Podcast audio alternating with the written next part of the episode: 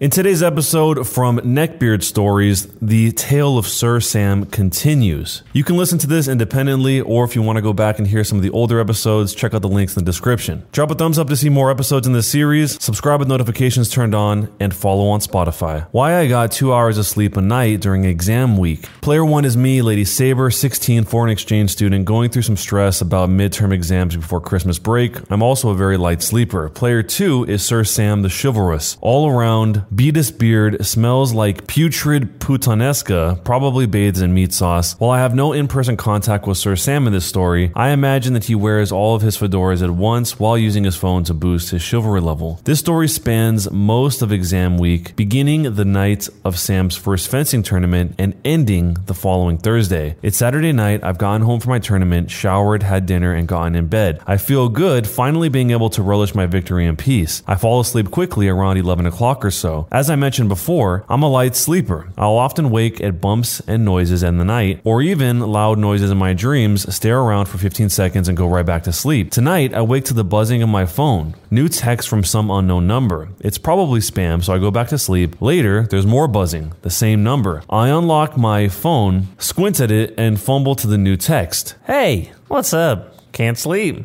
How are you? It's 12:30 a.m. What the heck? I take the bait and respond, who is this? Well, hello to you too, Lady Saber. Can't believe you don't know who this is, though. Seriously, it's like 1 a.m. Tell me who this is or I'm blocking your number. Okay, okay, it's Sam. That's all the answer I needed. I switch my phone off and try to fall back asleep again before getting back up and responding with, How did you get this number? Oh, well, when I called my mom this afternoon, I accidentally called myself first, so I had your number in my phone, and I decided to text you. Dude, Sam, I have a midterm in world history tomorrow. I need to sleep. That's cool. I'm studying anatomy, winky face. Why do I even try? I turn my phone off and go back to sleep. Yet, like I'm in some well timed nightmare, my phone goes off again shortly thereafter. I try to ignore it, but it keeps going. He's calling me. I silence the call. I go back to a fitful sleep until I get another call. I pick it up, probably sounding like a sloshed Smeagol. Hello? Hey, Lady Saber. Sam? Hey, huh, yeah, uh, sorry I couldn't sleep. I thought, hey, what a coincidence. Me neither. We must be soulmates or something. But what I said was, Sam, I have a test tomorrow. What do you want? Nothing. I just thought you might want to have someone to talk to. Did you get home safe this afternoon? I thought, I know someone who won't be very safe going home, but I said, yeah, Sam, I'm fine. I need to sleep. I end the call and look at the clock. It's 4:30 in the morning. I have to be up in an hour to be on time. I don't dare switch my phone into do not disturb mode or else I might miss my wake up alarm. The texts come trickling in. I feel like crying or screaming or just laughing hysterically. I can't go back to sleep, so I stare at the ceiling for an hour while my phone buzzes like it's on a high of its own. I eventually drag myself out of bed and try in vain to cover the bags under my eyes. I do mediocre on my test, coming very close to dropping a letter grade in the class. The next night, the same thing. I have a dozen new texts coming in every few hours. Some are short messages, some are the beginnings of an academic paper. I get a lot of picture messages, random funny memes, and rage comics. It was 2012, guys, as well as pictures of the final score in his Call of Duty multiplayer matches. They seem to pick up at night too, like he draws energy from gallons of monster energy drink and streaming gigabytes of frisky online material. I am not sleeping a wink. My eating is off. I have manic bursts of energy followed by hours of uselessness. On Tuesday night, I turn my phone all the way off. I sleep through what would have been my alarm. My host family tries to get me out of bed. They don't know about this whole event, so I break down and I spill the Cheetos. I end up sleeping a full 12 hours that day, and then another 4 hour nap in the middle of the afternoon. My host mother buys me an alarm clock so I can leave my phone off the next night. Because I missed an exam, I have to go in on Friday to do a makeup, pushing the family's vacation back by one day. I am pissed. This continues for three days. I think this is because he's never actually had a real life milady to text, so he's gonna take this opportunity and run like a Tumblr user with a lot to say. Suddenly, those years of beard, straight white boy, and Beatus all come pouring out in a slurry, carbonated, cheesy meat sauce. It's a horrifyingly beautiful slow motion train wreck, which is why it takes me so long to tear myself away. I finally block Sam's number on Wednesday afternoon. He figures this out, however, and starts texting me from a different number. At first, he's apologetic, probably realizing that he overdid things a wee bit and is trying to backpedal. Knighthood prevails soon enough. He starts to ask me about John. You guys spend a lot of time together. Yeah, we're pretty good friends. Oh, just friends? Yes, Sam. So I see I'm not the only one to fall victim to the friend zone then.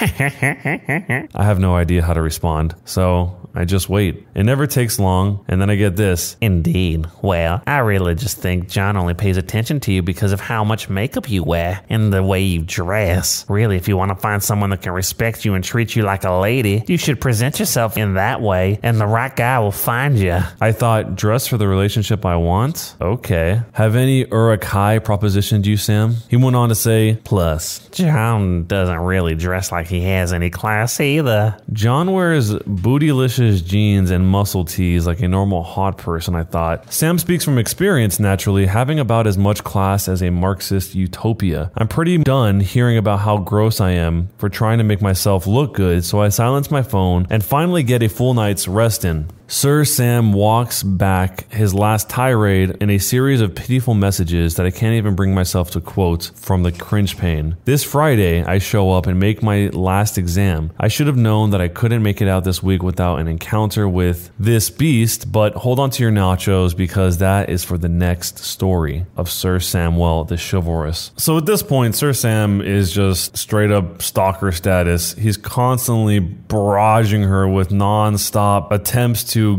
get her to be what he wants her to be. I understand why she wouldn't want to turn off her phone because she needs the alarm, but I do wonder why she didn't block him the first night right away because maybe it would have taken him a while to figure out that he had blocked her and then started texting from another number. Because obviously, when she did block him, he found out that she was doing that and then started texting her from his either online number or another cell phone or something. So it didn't really end up going through. I think there is a way that you can make it so that you only get notifications, noises, buzzes from people that are your actual contacts in your phone or your favorites or something. And so if you're not on that list, then it just is completely silent. But maybe back then when this story took place, that didn't exist at that point, or maybe it did and she didn't know about it, like a lot of people probably wouldn't have. So let me know what you would do in this situation and what do you think of Sir Samwell and Lady Saber so far? Sir Sam the chivalrous tries to Christmas or why I'm no longer surprised by anything. This story begins Friday morning, the last day of exam week before Christmas break. It's exam makeup day, so a lot of people aren't there, but after the two hour morning exam session, the rest of the day is just spent on Christmas parties and Secret Santa. John is my Secret Santa in English class by the luck of the draw. It's mostly a bunch of inside joke stuff. I think a do rag and a bottle of Elmo shampoo was included, including a little thing of eyeshadow and blush just for Sam. Interestingly, though, the colors actually match for me. Don't know how long he must have spent trying to pick them out, but it's really sweet. Around lunchtime, I get a new text from Sam that says, Got a present for you. Let me know when I can give it to you, winky face. Oh boy, I can't wait. What is it, Sam? I can't tell you. It'll be spoiling the surprise. I'm pretty sure the surprise will spoil the surprise too. I can't give it to you in school, though. Maybe after. So, you're gonna give me something that you aren't allowed to carry around school grounds. Great. If you aren't allowed to have it at school, Sam, I don't think it's something I want. No, trust me, you'll like it. Let me guess. It's also 10 inches. We go around and around like this for a little while before I give up and ignore his subsequent teaser messages like, Bet you can't wait to have it in your hands. and my personal favorite, It's long and stiff, winky face. Haha, JK, JK, JK. just as subtle as a sledgehammer. My mind is spinning for the rest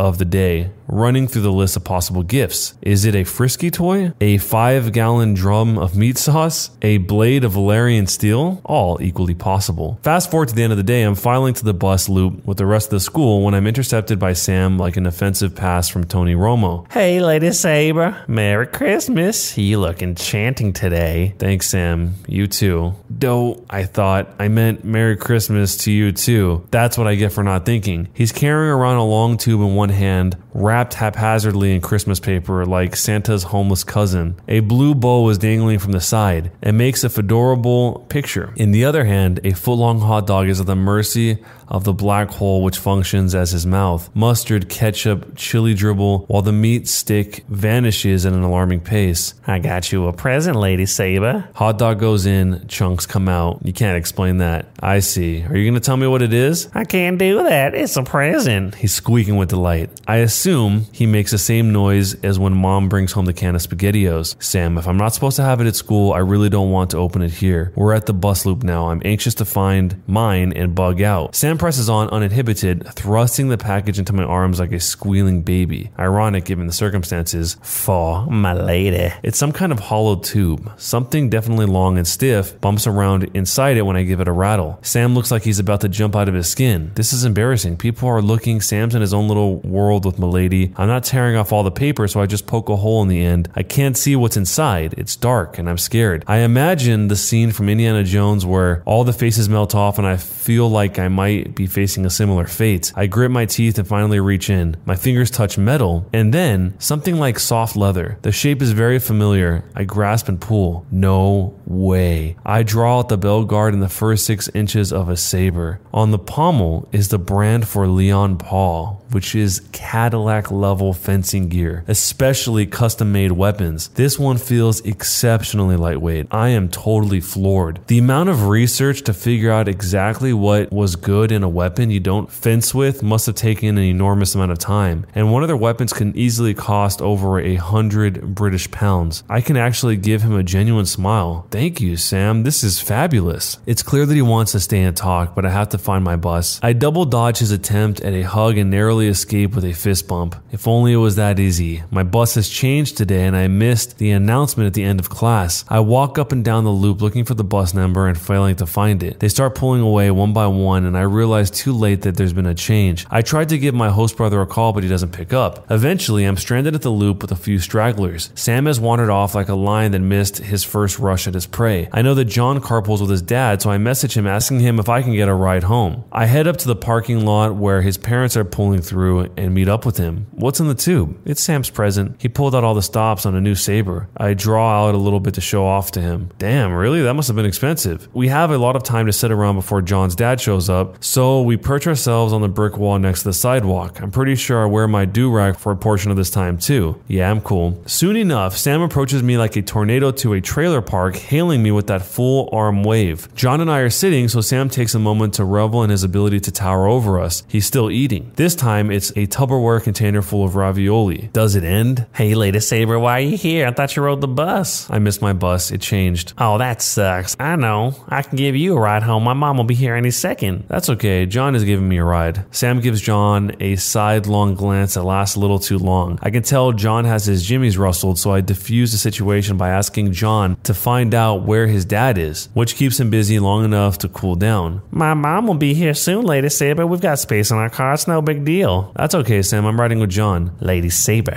I don't have to offer you a ride. Hey, I bet John is just doing it to get some alone time with you. Yeah, because having your parents in the front seat makes a perfect makeout environment, I thought. He says it like it's a joke, but he's the only one forcing laughter. John has had enough. He rises to his full height, looking down his nose at Sam. She told you no twice. Back off, Sam. They both inflate like pufferfish, and I might have laughed if I wasn't so afraid of them tearing into each other. Thankfully, this only lasted for a tense 30 seconds before Sam's ride pulls up. He makes no move to leave until his mom rolls down the window and starts hollering, Sam! Sam!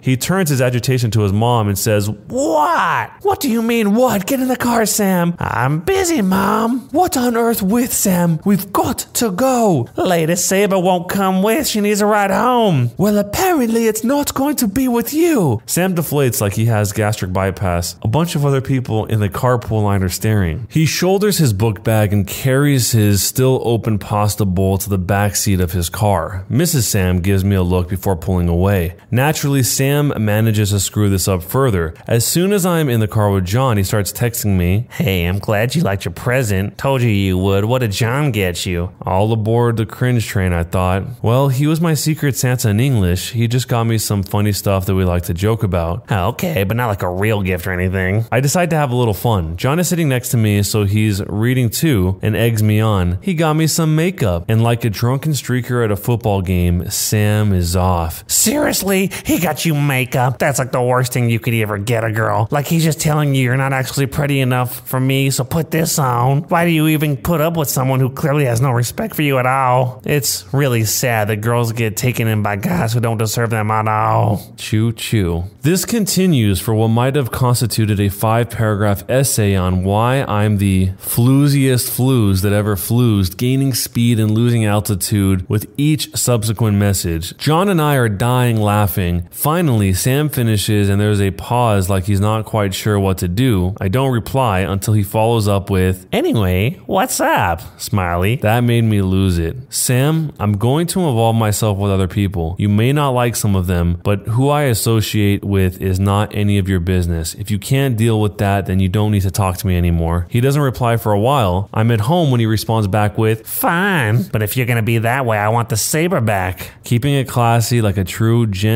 gentleman. Milady is unmoved. Sir Sam keeps his distance over a Christmas break instead of opting to post ambiguously about me on Facebook. The first post is something along the lines of breakups are hard. I wish I was kidding. In the next story, you'll see all about this whole Facebook collection from Sir Samuel the Chivalrous. He took the saber back. That seemed like the nicest gesture that Sam had ever made, not because of the price of it, but because of, like the OP put, Lady Saber said, how much research would have gone into figuring out what was the most appropriate thing to give here. And then he just took it back after she didn't comply with the way that he wanted her to act. The last thing I'll say on this one is that you could tell there is truly a delusional element to this if he's writing about how breakups are hard when he's never even been in a relationship with Lady Saber, but he's writing to the world like that's something he's dealing with, and it must feel very real. Otherwise, why would he waste his time writing about that? So he's going through an experience that Lady Saber is not even involved in, but in his mind, she is. So let me know what you would do in this situation, and jerk or not a jerk, and why.